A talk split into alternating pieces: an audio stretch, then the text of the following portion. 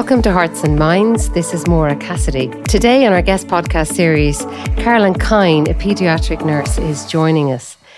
She's going to talk to us about her career, her, her, her job, why she chose to be a nurse in the first place, and also specifically about her role in caring for children with life limiting conditions. You're very well, very, very welcome, Carolyn. Thank you so much for joining us this morning. Thank you, Maura, for inviting me. It's my pleasure. Looking forward to it. So, listen, Carolyn, to start with, um, tell us a bit about yourself. Oh, that's always a difficult question. So, myself, um, well, I, as you can tell from the strange accent, I was born and raised in England with Irish parents, um, and spent many years, almost uh, many years. I'll just leave it at that in the United States as a nurse. So, I was one of those uh, five-year-old children who always said to her mother and father, "I'm going to be a nurse," and that was a real blessing because I knew I wanted to do from the beginning. And um, hence, that's my only career. Uh, I'm, wow. Yeah, I just love being a nurse. I know it probably sounds quite uh, strange to say that you love work, but I truly enjoy being a nurse, and it's it's been a, a real gift to have have that in my life. Mm-hmm. Well, it's really nice. Mm. It's um, well, it's lovely to know yeah. there are nurses. I'm sure there are many nurses like you out there. Yes, um, definitely. And it's it's it's lovely to hear you love your work because mm. that's obviously what we all aspire to. Mm. Um, I suppose, uh, Carolyn. Okay, so you you grew up in the UK and yes. then you worked in various different places. Um, were you always working in the field of pediatrics, or it was is this a new area for you? Um, at the beginning, like many nurses, I, I did um, work with adults and a job opportunity came up to work with children. And of course, I was a little nervous going from the adult world to pediatrics. But I have to say, since then, I've only worked with children and and that's what I, I aspire to do and, and hopefully finish my career taking care of children. I just really enjoyed the the age groups from the newborn to the, you know, even the 16, 17 year old. I, I just love the whole um, range of different ages. And yeah, so it's always been pediatrics. I just, yeah, yeah, for the last, for many years now, for many years, mm-hmm. yeah. So, Carolyn, what does a typical day in your life look like? Well, pretty much like everybody else's, I would guess. I mean, there's nothing that special because I'm a nurse, so I take care of children with life limited conditions. Um, often, you know, the day before, I, if I'm working, it, there's some preparation mentally or just thinking about who I'm going to care for the next day and some just general preparation in sense of um, overlooking files of children I'm going to visit that day and um, and obviously checking in with um, other colleagues to see what's been going on, any changes with the child, whether physically or um, with the family. So nothing too special. You know, I get up, I eat breakfast like everybody else. I'm no special. I travel. And, but my, my day can change in the middle of the day. I may be asked to go somewhere else at the last minute, which can also be a little, um, I mean, change is difficult. So I may think I'm going to one house and end up going somewhere else, but it's a pretty, you know, normal day, same as everybody else. Uh, there's nothing exactly special, but it's preparation, like everybody else, preparing for the day. And you know, often as, as when we ask, you know, ask ourselves, well, you know, are we making an impact? Mm. Um, your work is is obviously very people centered and and also people who are dealing with very challenging situations, you have families, children who are unwell. Um, you know, do you come home in the car think today I've made a real impact, or you know, how does that play out yeah. for you? I think with anybody's profession, more we all, whether it's a mother in the home with chil- her own children or a dad in the workplace, for, we're all trying to make some sort of impact. And it's not like I may make a huge, I, I may not even realize I've made an impact. It could be something so very simple. It's usually in the simplest things that I may not be even be aware of. I, I, you know, it's not like I have this, you know, there's this huge, um, thing that dawned that day. It may be something as very simple as just I'm sitting down listening to the mum who needs to, you know, just get something off her chest for five minutes. And for me, that's probably no big deal, but maybe for the mother, it, it may make all the difference to her for that day. So I may not be aware of an impact. So the only thing I can remember is once a mum was really upset and I just gave her, I think, a cup of tea and put a blanket around her shoulders. And I think two years later, when I caught up with her, she said, Do you remember that day? And I was like, uh, No, not really. She goes, It made all the difference to me. And I thought, it's those little simple gestures that sometimes that we all, as human beings, overthink like the smile of a stranger on the street. It's those little things. It's never anything big and dramatic and, you know, announced on national media. It's a very simple, you know, heart to heart, just simple stuff. So, uh, I, I mean, I do reflect on my day. At the end of the day, you know, driving home, go over things to see could I have done something better or should I have not done something? Absolutely. But the impact is very minimal at the end, mm-hmm. very small. I find that hard to believe, to be honest. But well, um, you have to ask the parents, really. they oh, and yeah, children. Fair. Yeah, fair point. Um, many would say, Carolyn, that it's a it's a very tough job that you do. You know, um, you have a different take on your job. Otherwise, you wouldn't do it. Um, could you could you take us into the motivation of Carolyn Kine? Well, I'll certainly give it my best shots, yes. I used to say it's not a tough job. I used to downplay it. And then I realized that was a little uh, false humility, actually. I was like, why am I downplaying this? Because it's not just me doing this. The parents are doing this job day in, day out, too, obviously with pure love. I mean, it's the love of a mother and a father for their child, regardless whether they are a child that's able to walk, talk, eat, and run off to school, or not able to walk and run off to school. Um, so I do it with love. Uh, obviously, I don't have the same love as a parent, but um, I'm here to serve. I'm a little instrument, you know. Um, I'm here to serve, and it's it's something that just that's the motivation. I'm here to to do what I can to make their lives a little bit easier for the time that I'm there. Um, and that's my motivation, nothing more than that. And it's not easy every day. I am no saint. Some days it's more difficult than others. Some days, if I don't take my time or I don't take uh, the time to prepare before I go into the house, you know, I could say something that's not always kind, maybe, or it could have been said a little differently. So I have to, you know, I have to always stop and reflect and think during my day, like, okay, like, you know, you know, gear up a little bit. Motivation is I'm here to serve. This is it. Do it with love, you know, and, and that's that's it. There's nothing more than that. It's quite simple. Because uh, the motivation I often get to is from the smile of a child who doesn't smile that often, maybe, or the parents who are just also smiling at the end of my visit because they got a little bit of a break or a time for themselves. So that's it. More, nothing more than that. You know, I'm here to here to do what I can to make life a little easier for them. For someone listening into this podcast, um, Carolyn, who's received news that their child has a life limiting condition or a family member, um, what would you say to them?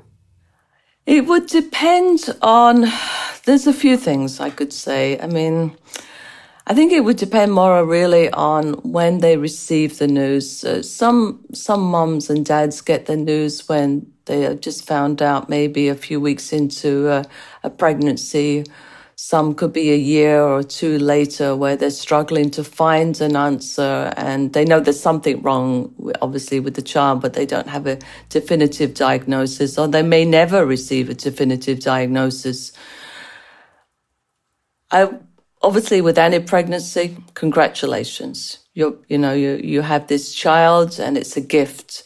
And there's an awful lot of emotions that go with becoming pregnant whether it's expected or unexpected, I would say just take a deep breath. Take a deep breath and just let the emotions try to settle because when you're given that news, it's probably like a tsunami coming towards you and you're underwater. You don't hear anything more than this is a life limiting condition.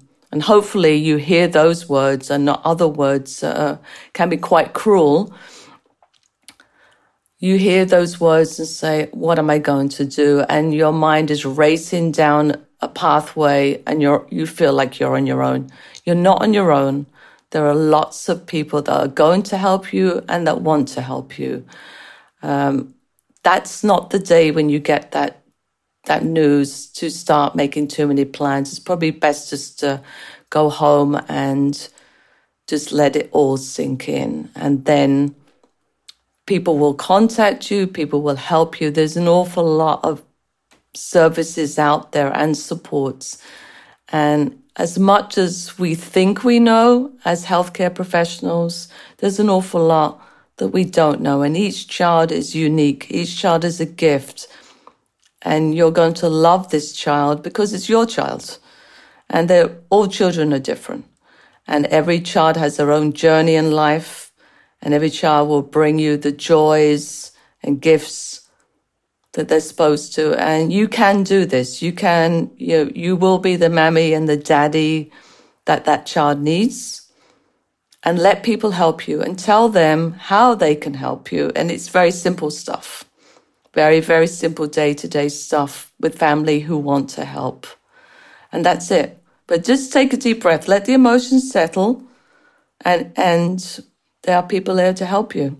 And Carolyn, I suppose, you know, you're in the privileged position of being somebody who has, you know, a lot, you're, you going from one family to the hmm, next. Mm, you've yes. a lot of families in your care over the years, and you've seen how this has played out in reality. And, you know, are there joys or unexpected growth or unexpected surprises that you see in families? You know, if you walk into a family, are there any situations you, you know, you're so, eh, I suppose, you know, almost unexpected surprises. Yes, because some mammies and daddies think when the baby's born that, you know, a new baby is always a, a challenge if you're a new mama, how to feed the baby, how to ch- little simple things. And on top of this, they have all this other, you know, other concerns and worries. Uh, and a lot of the moms say, Oh, I, I just can't do this. I won't be able to do this. There's no way I can do this. And, you know, I, I don't think I can, you, you know, I don't think I'll be able to feed him. And, you know, and then three years later, you see the mom who says, Oh, you know, run into the house and she's, I'm just taking a phone call from this new mammy. She doesn't know how to feed the baby, but I told her I can do, you know, and you're thinking, yeah, three years ago, you said you couldn't do it. So, um, and I sort of smile at them and say, remember three years ago you said you couldn't do this either? And she's like, yeah, I know. It's amazing, isn't it? And the joy of them and being able to do that with support and able to help another parent, you know, uh, and just seeing siblings rally around. I think that's, that's always great too. And you see siblings who just love to help and, you know, they grow and, I think just going into any house like that is, it brings a smile onto your face. Yeah, absolutely. Hmm. Are there any ones you that come to mind? You know, because sometimes uh, typically that would be a concern, like in a family or something. You know, where there's more siblings, you're thinking is all, all the attention going to focus on the new baby, and how obviously, and how will that impact on the others in the family? Have you any? I'm sure you've loads of experience on that one too. Yes, yeah. There's lots. Obviously, there's you know some of the siblings would and it's no one's fault. With any big family obviously not everybody gets you know equal attention every day. And with a child in the house that has extra needs you know families the child becomes the center but but, but from that child being so sick the family grows in different ways. And siblings learn that in this life not everything's focused on me. So they, they these siblings become you know, better human beings. I've seen like houses with five or six kids and you think you're going in to mind the sick child and you end up like, you know, rallying six kids to, you know, to bake some like biscuits or something and it's pure pandemonium and there's, but they all they all go to help. Like you you know you're busy and they're like oh no it's okay. I i know how to turn off the pump or i know how to do this or you know they become little mammies and daddies in a good way. They realize too that that's what they're here for you know it's not about me it, it's also a great example the child child that is sick will actually, you know, help the whole family to grow and to love each other more. They, they, they're a, a real blessing. These children who maybe not able to speak or not able to do things for themselves give more than they actually ever receive. They, they give out much more. They're, they're great examples in resilience, they're great examples of patience and, and humility because they're dependent on other people. And we as human beings don't like to be dependent. So I think mm-hmm. that's, mm-hmm. you know, that, that we, we, all grow. Uh, I mean, I've grown mm-hmm. as a human being, as a nurse, because of caring for these children. Definitely. Mm. There's no doubt. And I mm. think the families do grow too and become more mm. empathetic to others. That's what siblings mm. learn. And they, you know, you'll see the siblings, um, especially as they get older, you know, the impact of the of the brother or sister who they become, you know, quite mm-hmm, uh, mm-hmm. protective mm-hmm. and definitely more empathetic anyway, definitely. Yeah. Well, as you say, probably a lot more empathetic as adults. Um, in fact, yes. I heard a family comment recently. Actually, you know, they're all grown up now and um, with their own families. And the comment, a couple of the siblings together, was the most one of the most life changing things for them as children was when they their parents they had a, a Down syndrome little baby girl um, who who didn't live for very long, but they they apart from all the adaptation and the fact that she was different, you know, not great, but mm. obviously was a little bit slower doing certain things. But they commented was to see their parents how they how they coped. You know, the obvious suffering, the humanity. We haven't been here before, but the sense of the it, that it's okay to, to to not know how to deal with it and to learn and to you know, and to suffer and to suffer with, you know, I suppose you might say suffer with the great human maturity, and they, this family had great faith. So, um, they said as adults that gave them such consolation to be able to step into difficulty. Yes, yeah, absolutely, Maura. I mean, the journey is new. Nobody knows what it's going to bring day to day. Absolutely nobody knows, and you, it is de- it can be quite devastating or you can choose to turn it around and say well you know this is this child has come into our lives now. Let's let's just embrace it. Let's do what we can. That we're not perfect. That ch- you know we're going to make mistakes. We're going to get frustrated. But there is a reason for this and we can learn from this and we can grow from this. And it will change their family. It changes their family forever. However, it makes them, as it makes us all, you know, definitely, I would, like I said before, better human beings. We're much more empathetic when we see someone as that's what we would think was suffering, whatever is seen as suffering. But there's there's a real reason for this, and they were chosen to have this child. There's no other perfect family for this child, only this family. So I think that's the encouragement they need that they can really do this. They have the ability to do it. And no one should knock them down and say they can't because they can. It's within all of them. They just have to dig deep and every day they will learn. And, you know, we are here to help them as much as mm-hmm. we can. Mm-hmm. Uh, Carolyn, just I suppose the other side of this again is um, the difference between hope, you know, because I'm sure you, as a healthcare professional, going into these families every day, um, you want to give people hope. Uh, and at the same time, the expectations, you know, how how do you manage that, or mm. even just yeah, how do you, how do you manage that? Um, I think that's yeah, I, that that's a can be difficult one, Maura. Obviously, you know when you are maybe the child is given this life limiting condition diagnosis, you know there's a lot of of the unknowns. There's more probably unknowns and questions that don't have answers or maybe will never have answers to those questions for whatever, because some diagnoses uh, are not black and white. And same as all of us, we're all life limited. None of us know when we're going to be called, you know, into our next life. So we may think as healthcare professionals through our experience that a child may live X amount of months or X amount of years.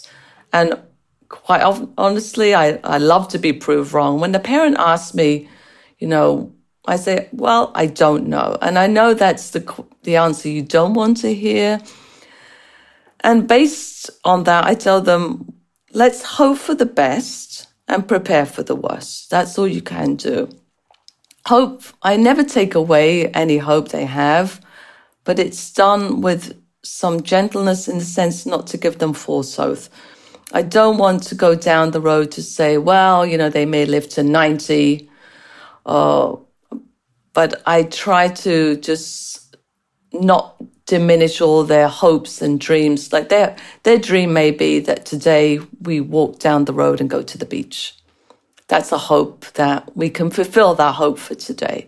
Can I promise them in six years we're going to walk down the road and no, but I will tell them that the child, if you look at your child and listen to your child, you will see the subtle signs that may the child is not feeling as well or um, that there is some deterioration in the child's physical status. So they will see that gradually, or I will gently point it out to them, you know, just to say, oh, remember he used to do this. He's not quite doing that as he used to, and let it gently sink in. So it's truth with kindness, always truth with kindness, and not to rob them of hope, because we, we all need hope. We all need hope, and that's is vitally important for them to get up every day and and continue to care for their child. And as you say, um, and sometimes it's only the couple or the family who know what's best to do in a given situation. You know, as you say, maybe it's the the walk to the beach or whatever it is. Have you encountered that sort of healthy sort of risk taking in parents living in the present moment, as it were, that other people may not understand? Yeah, and I think that's probably the essence of palliative care. We should all live that sort of palliative care ethos because we only have today. And when we all hope tomorrow, you know, to, to, you know, to head off on a plane, that's not going to happen to any of us at the present times. But we all hope for tomorrow and hope for next week and next year. Um, I had one particularly young lady who was, um, I cared for for her three years of her life. And this child did not was not able to speak, but obviously, come Christmas time, um, there was something about you know Christmas or maybe the excitement in the house and the the um, visits to see you know Santi and all of that that she just seemed to blossom and she just seemed to wake up and really smile more and giggle more.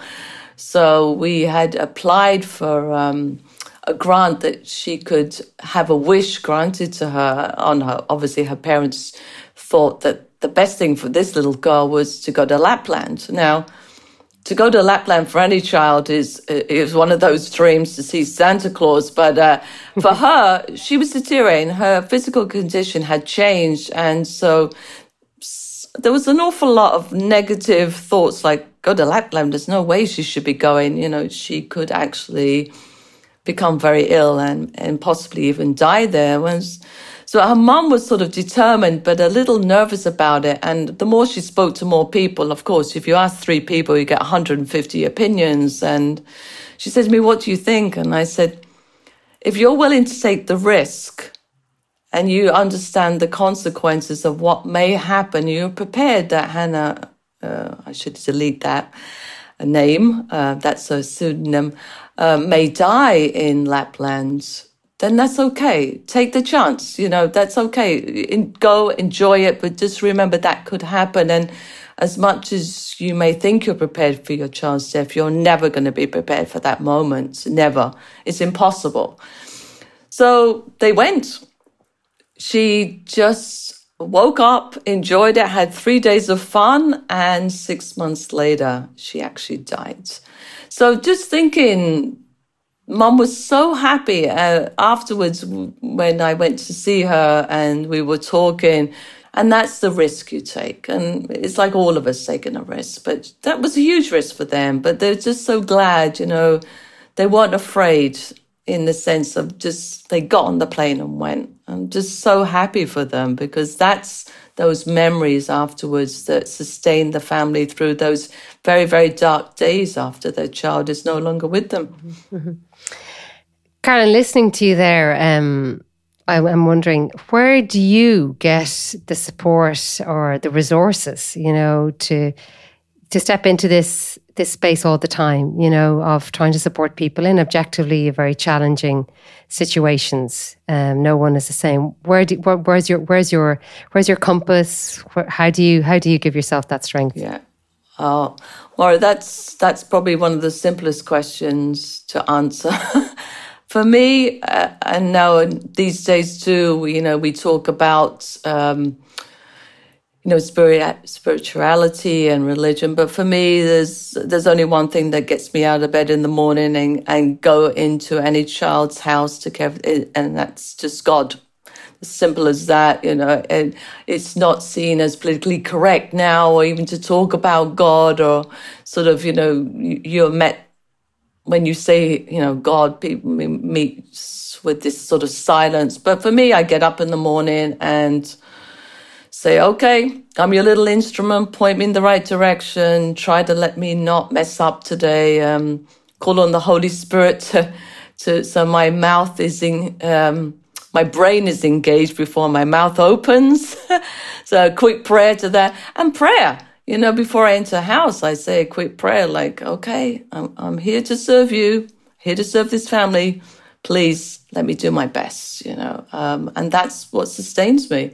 And not all the families, obviously, I visit are, you know, have any maybe belief in any faith. They may not have faith. They may not believe in anything. Um, and and that is that's I don't try to change anybody, but that's what helps me and sustains me on the days that don't go so well or that or the days where maybe the child is sicker or is you know it's going towards ends of life when you have to dig really deep, really deep.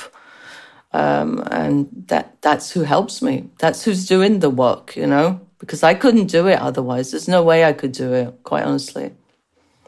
Yeah, it's it's interesting you say that. I was listening to uh, just a thing on the radio the other day, and this lady, I didn't know who she was, but she said she literally was she was pregnant with a child who uh, was going to have a life limiting condition, and at that point her marriage was in, in difficulty and she said I, I had a beautiful life perfect life till then you know as, as far as i saw it. And at that point i had no resources you know. And she just said and i had no faith. I didn't believe in anything. And she said i just found myself going into churches yes. and sitting at the back of a church. And she said eh, miraculously one thing led to another you know a whole series of encounters with different people or whatever. But ultimately she said that's what actually gave her the resources. So almost like as if she said i didn't know that that was there and I couldn't you have to you have to experience it to believe it you know? Mm. that's interesting to hear you say that. Um Carolyn just as we finish up um what takeaways you know would you like our listeners to have from our conversation? I would think really more it, depending on who's listening but if there is a mom or a dad or even grandparents you know that you know there's a new baby coming and obviously has not the not the child they thought they were going to have with all those dreams and visions you, it may not you may not have the same they may not be able to fulfill the same dreams and the same visions that you thought you had but you will have a, a, a child who will bring you maybe something else that you need. Maybe it's something else you need but just just try and let the emotions settle and don't be afraid don't be afraid. You can do this. And don't be afraid to ask for help. And when people do offer you help, just say thank you and take it for whatever it is. Well, it could be something simple. Um, that's it, really. It's, it's, you don't know what's going to happen. None of us do. Uh, we could all, our lives can all change very quickly. So just try to take, you know, the day ahead of you, one day at a time and you will get there. You will get there. It is possible. Um, and that's it. It's really quite simple, I think, quite common sense maybe maybe it's i dumbed it down too much i'm not sure but that's what i i see it just taking one day at a time mm-hmm. yeah. that's super carolyn that's super and well i suppose you you have you've seen it many times so that's very yes, consoling for yeah. our listeners i hope so um carolyn Thank you, thank you very, very much, Carolyn, for this. What's been a fascinating conversation. Um, and thank you to our listeners for, for listening in. As always, we'll have resources included um, at the end of the podcast if you want to check into any of them. Um, and uh, thank you to our listeners for listening in. And as always, please um, do send us your feedback or any suggestions or queries or of things that you'd like to hear discussed in our conversations. Thank you very much.